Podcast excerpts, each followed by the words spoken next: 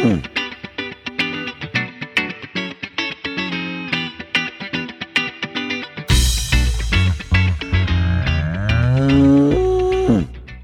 to the Moos Room. OG3 here today, and it is a very special day. Now, I am going to break our podcasting fourth wall. So, we are recording today on February 25th. And this is, I mean, basically a national holiday. Agreed. Agreed. It is the birthday of one Dr. Bradley J. Heins. Happy birthday, sir. I wish I had those little like party things. Exactly. I thank you.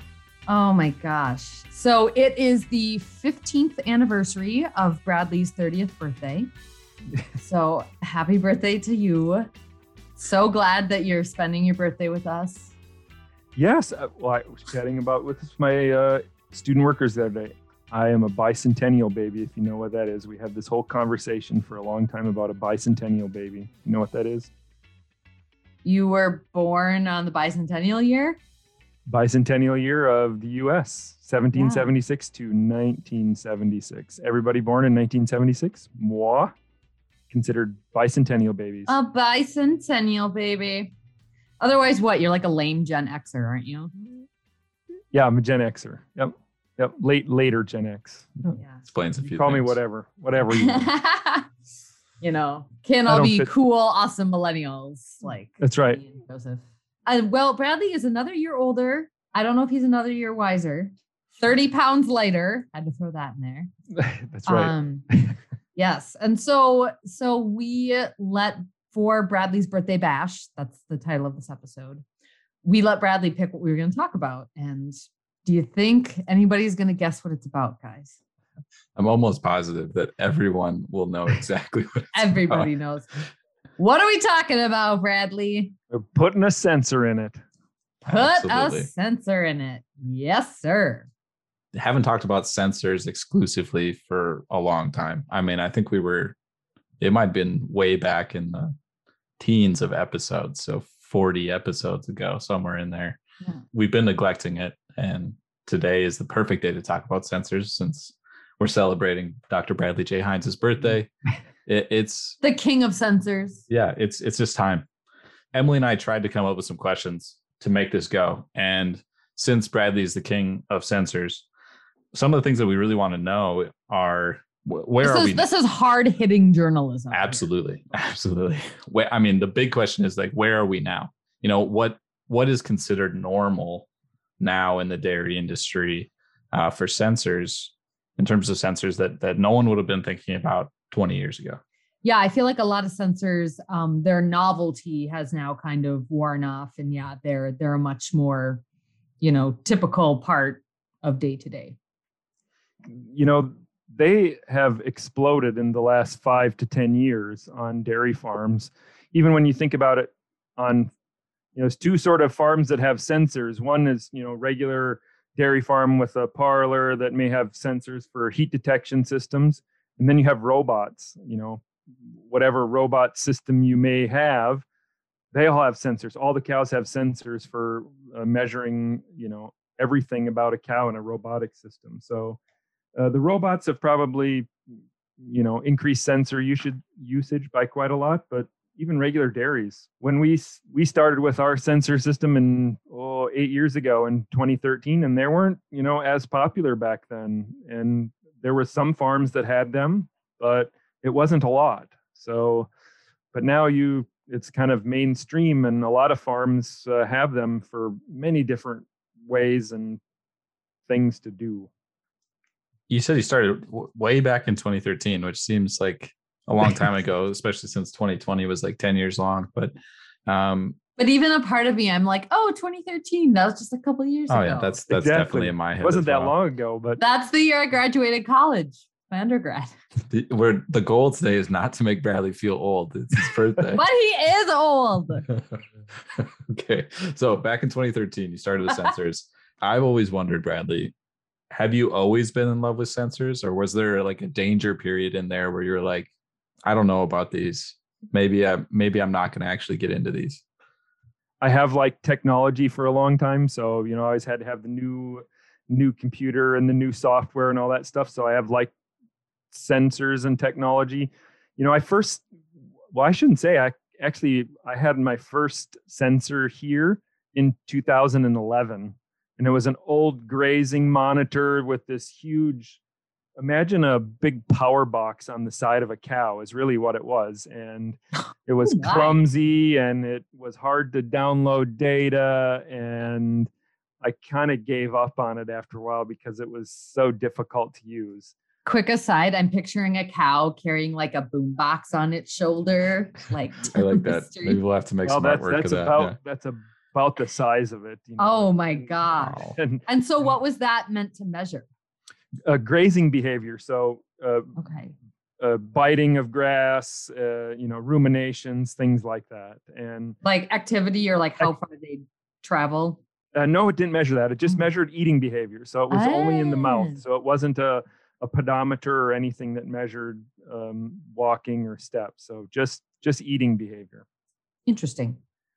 And then I got grant money, of course. you know, Grant that's- money, that's- grant we'll- money, we'll- grant we'll- we'll say all the ter- terms that Brad likes to talk about. It's Brad's day. No, a very generous a grant from USDA to do some organic dairy research, and it sort of really started my career. Really, and in that we we put sensors in the system to be able to record uh, activity and rumination of of our cows on pasture, and it had really just come out. Um, well, it was it's.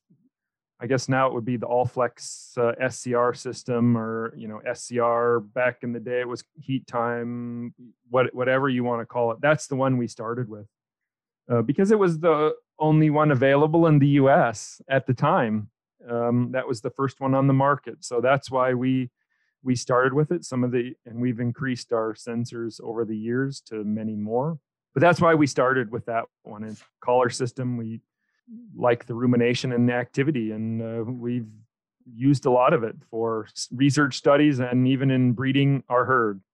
When we first started, I was a little skeptical with it. You know, we started using it. We started out with just 100 cows in our, you know, 250. So we didn't have it on everybody. And, you know, some of us is trying to train workers to get them to use the sensor and trust it because we were so used to using heat patches for breeding. Now you say, nope, use the sensor, and they all go, "Mm, I don't know, I don't, I don't trust this. So it took us a while. Uh, it took us probably a couple breeding seasons for the workers to actually start trusting the system fully, um, and it's it's worked uh, well. And uh, we we still have the that system today amongst many others, but uh, still utilize that same uh, SCR system on. We have it on all of our cows now. I feel like the next obvious step is like, okay, so like Emily kind of said, the novelty of some of these systems is kind of worn off, right? And is that something we're seeing in the industry? I, mean, sensors were steadily climbing their utilization up and up and up and up. But now is the market gone completely the other direction? It's saturated, and you know what? Is it over too overwhelming in the other direction now? Well, there's now there's so many sensors. Just eight years ago, there was really just one in the U.S. market, and now there's a lot of them. So at some and and they're included in robotics, and now they're included in milking parlor systems. So that's you know it's helped increase the sensors. So there's a lot of them.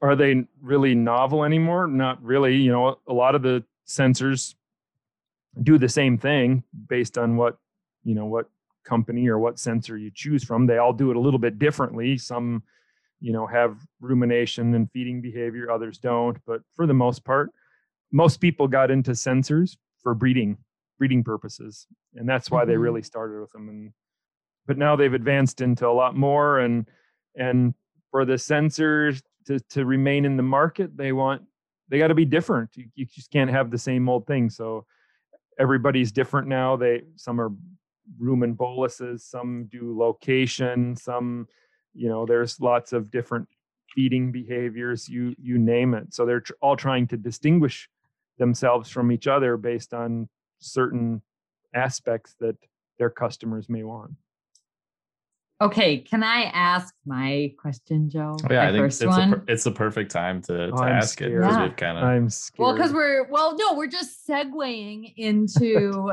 the like other sensor technologies. And I am really interested because you know the the milk quality expert that I am um, in the inline sensors that you can put in milk lines. What say you on those, Bradley J? what say me on these? Um, I really like them. I want, obviously, I want uh, companies, researchers to work with them and to improve them.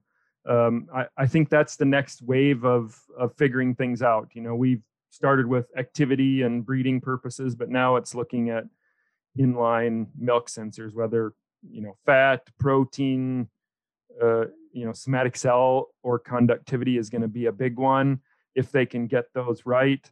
You know, there's always talk about progesterone, uh, MUNs, uh, NEFAs, all of that stuff in milk to start looking at getting a lot more data on cows. And I think that's where the next generation is going, is looking at uh, milking systems because it's there's so many cows and we can collect so much data on those cows. And, you know, that's what I, well, we'll talk about what we've done at Morris. You know, we started that probably a year ago, maybe a little more than a year ago. We upgraded our milking equipment uh, that now includes inline fat, protein, lactose. Uh, it does conductivity, you know, does the basics, but at some point they may include progesterone and others. So, and it's nice to look at to see. We use the conductivity for uh, trying to figure out mastitis in some of our cows. So it's it's it's not perfect, but it's uh, it gives a good idea. Another tool for the toolbox. Another tool. That's right. That's right. And it's coming in in you know you think about uh, robotic systems. That's going to come in robots where farmer can walk into their office and look at the the robot system and find out. Well, they they have conductivity in those already, but uh, we Mhm. need to get it to measure somatic cell count and pregnancy, and then um, some of those other aspects. Uh, you know, NEFAs at calving time uh, to manage transition cows, and um, there's so much information we can get from these, but sometimes it's too much information.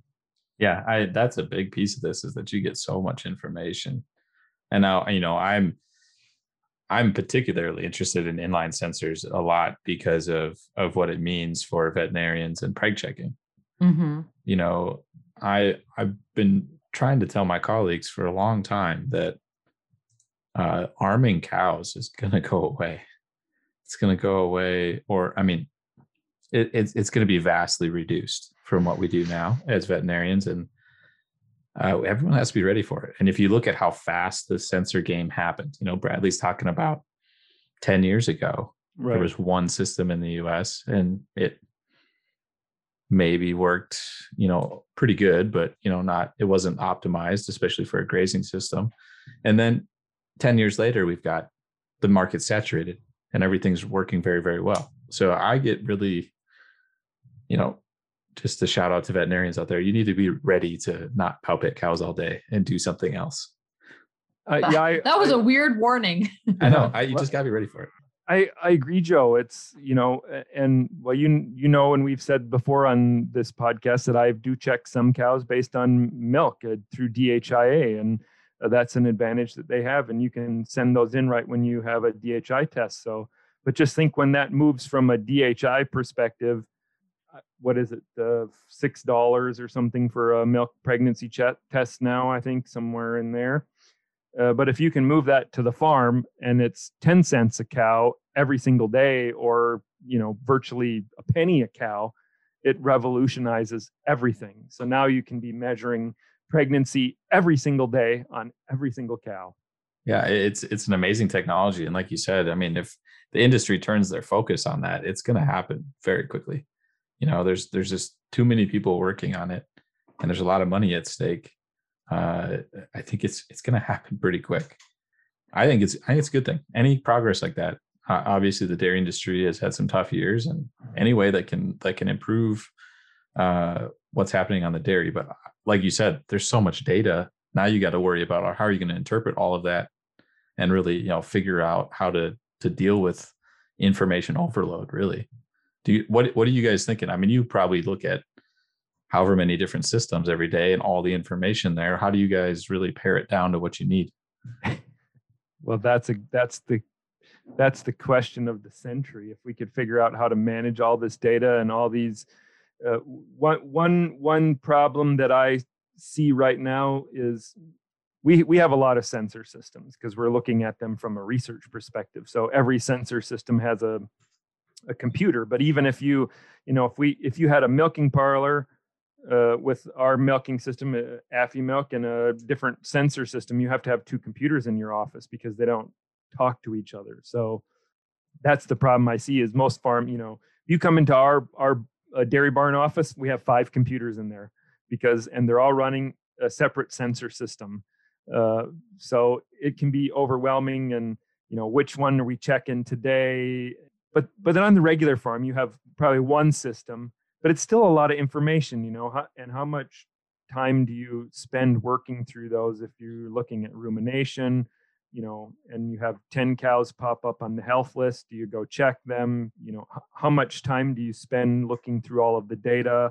For our milking system, we spend 15 20 minutes just to make sure things are working well and if a cow needs attention but we don't spend a lot of times because you you could sit down and spend eight hours a day looking through all of the data that you get from these systems and still not figure out what you're trying to do with it so we need to better centralize everything and and figure out what's important for farmers from these systems and what should they look at uh, as key measures that's the big thing because the, the data will it'll, it will overwhelm you fast if you uh, don't know what what you're looking for. I still get overwhelmed looking at them. Bradley J. Heins, you are tenured and you have a PhD. I know. How could you possibly get overwhelmed by all I am of it? I am overwhelmed by looking at this data sometimes. I just Is it because you're old? you probably it's my birthday, so yeah, probably.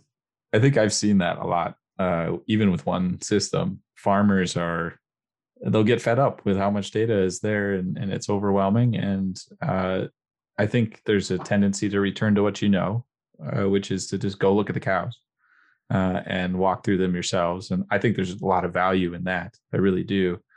Uh, I mean, is there a danger, Bradley, in leaning on these this technology too much?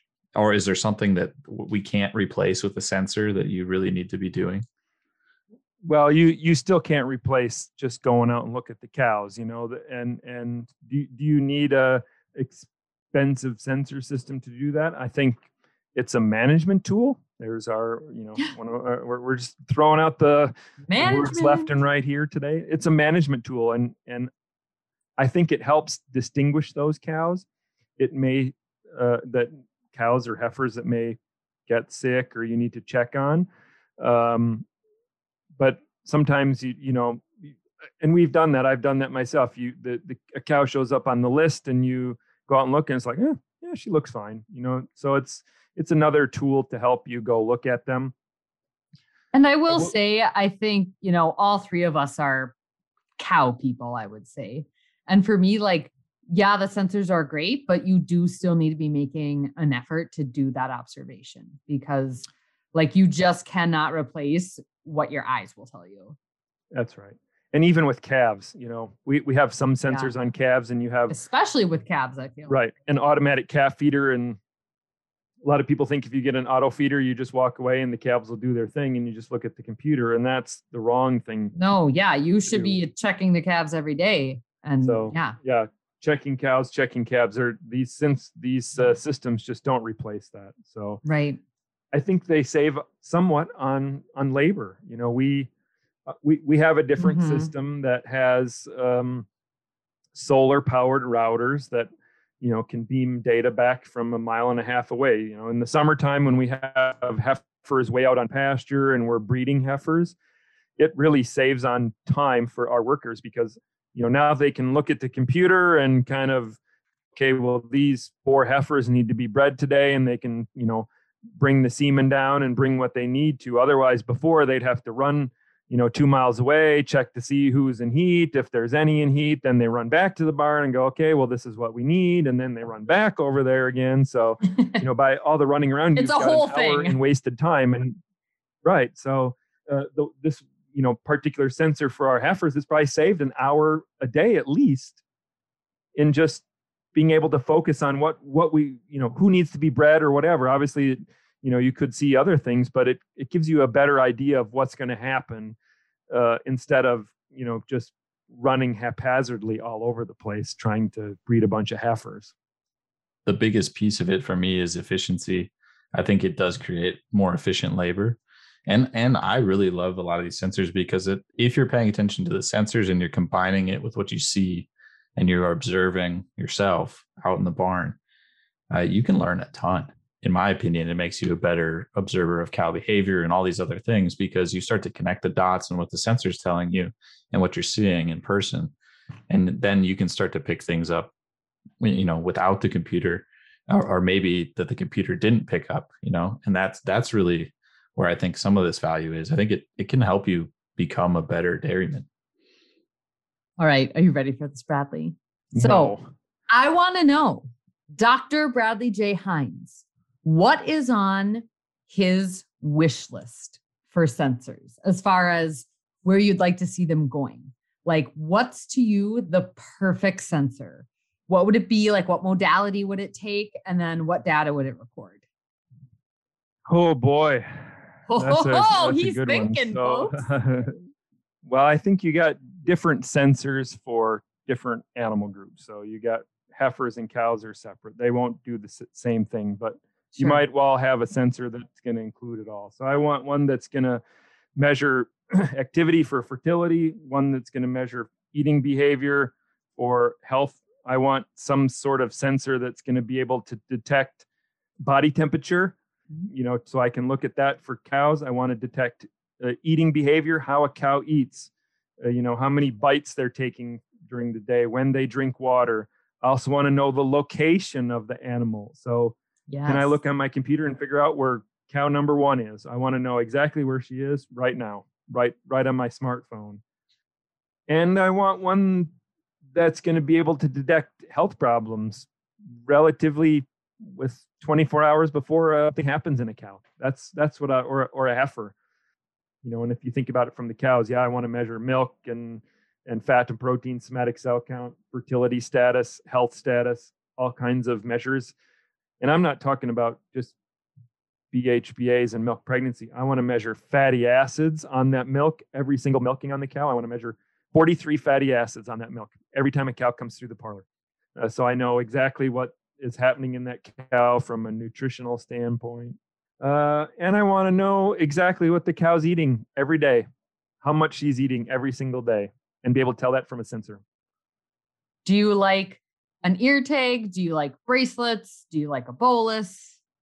Uh, well, right now, I think uh, an ear tag or some sort of internal one is preferred. Uh, sometimes, okay. uh, you know, we, we have we have pedometers on our cows now, and you know they take a little bit of management. And if they're in the mu- mud and you know they get caked with you know, six inches of mud on them. And, you know, so it takes maintenance for all stuff. I want to, wherever you place the sensor, I want it to be low maintenance or no maintenance. Mm. So figure out where, where you want to put it so I don't have to maintain it. I can look at a computer and tell me whether it's working. That's another, that's my other key thing. I want to be able to look at the computer and tell me if that sensor is working or not, because it's sometimes with all of these systems, it is not easy to figure out if a whether a cow has a sensor on or not and if she has one on is it actually working correctly without trying to page through a whole bunch of stuff to figure that out? Can be a challenge. If, if somebody we have if any can, tech startups listening email us at the moos room. That's t-h-e-m-o-o-s-r-o-m at umn.edu yeah i have a i have the list. I tried to write it down as bradley oh nice going. so we've got uh, uh, we need activity for breeding feeding behavior body temp water consumption, their actual real time location, uh, potentially environmental conditions uh, around the cow, health issues, uh, and, and really focusing on prevention of those, everything to do with milk quality, and uh, also using that to predict mastitis. All 43 fatty acids every milking, exactly how much they're eating, how many bites they're taking, ruminations, and then all of that wrapped into a low or no maintenance sensor That's that's not too Yeah. Bad. think it's doable. Let's go all of for it. that. And I want it to be less than a hundred dollars per cow, or f- less than fifty dollars per cow. Okay. It's Brad that- wants it for free. complete list. Complete list. Yeah, I'll- Brad I'll will help you for free. develop it if you give it to him for free. Yeah. That's right. And you have to name it after him. Yes, it has to be the uh not just The the, Heins Heins. monitor. No, it can't be just the No. Heins monitor. It has Oh, to be the God. Dr. Bradley No, J. no, no, Heins no. monitor. exactly. Okay, well, good deal. We'll call That's it the tenured professor. oh, that is a great name. That's name. right. Exactly. Awesome. Okay, Low great name. maintenance, does lots of stuff. I might cut that out so no one oh, hears just our like idea. Bradley himself Yeah, low maintenance Yeah. does everything. does everything. Perfect. Okay, I think that we're gonna wrap it there. We've got a little bit more that you know about Bradley now and what Bradley wants to see happening in the future. Uh, if you have comments about this, any other thing that Bradley left off his list, or if you just want to say happy birthday to Bradley, email us. At the Moos Room at umn.edu. That's- T H E M O O S R O O M at umn.edu. And no, Joe, I don't need you anymore. I will continue closing this episode. You can find us on Facebook at UMN Dairy and at UMN Beef. You can find us on Twitter at UMN Moos Room and at UMN Farm Safety. You can also find us on YouTube, University of Minnesota Extension Farm Safety and Health and uh, U of M Extension Beef and Dairy or something like that, I think. That was uh, quite impressive. I will not lie. Thank you, everybody. Maybe for- I should take over doing this. That's fine. Yeah. Thank you for listening, And as, re- everybody. as a reminder to everybody, on my birthday bash, Jersey and Hereford are number one yet. Thank you. That that's true. I will I will allow it in this episode only for Bradley's birthday bash. But for real, Bradley, happy birthday. Yes, happy we love you. We are so thrilled that we got to spend your birthday with you, honestly. So Absolutely. Thank you. I enjoyed it. All right. Thank you, everyone, for listening. We will uh, we'll catch you next week. bye. Happy birthday to you. Happy birthday Happy birthday, dear Bradley. Dr. Bradley J. Heins. Happy birthday to you. Wow, that was so patchy and distorted from all of us doing it at the same time. I loved it.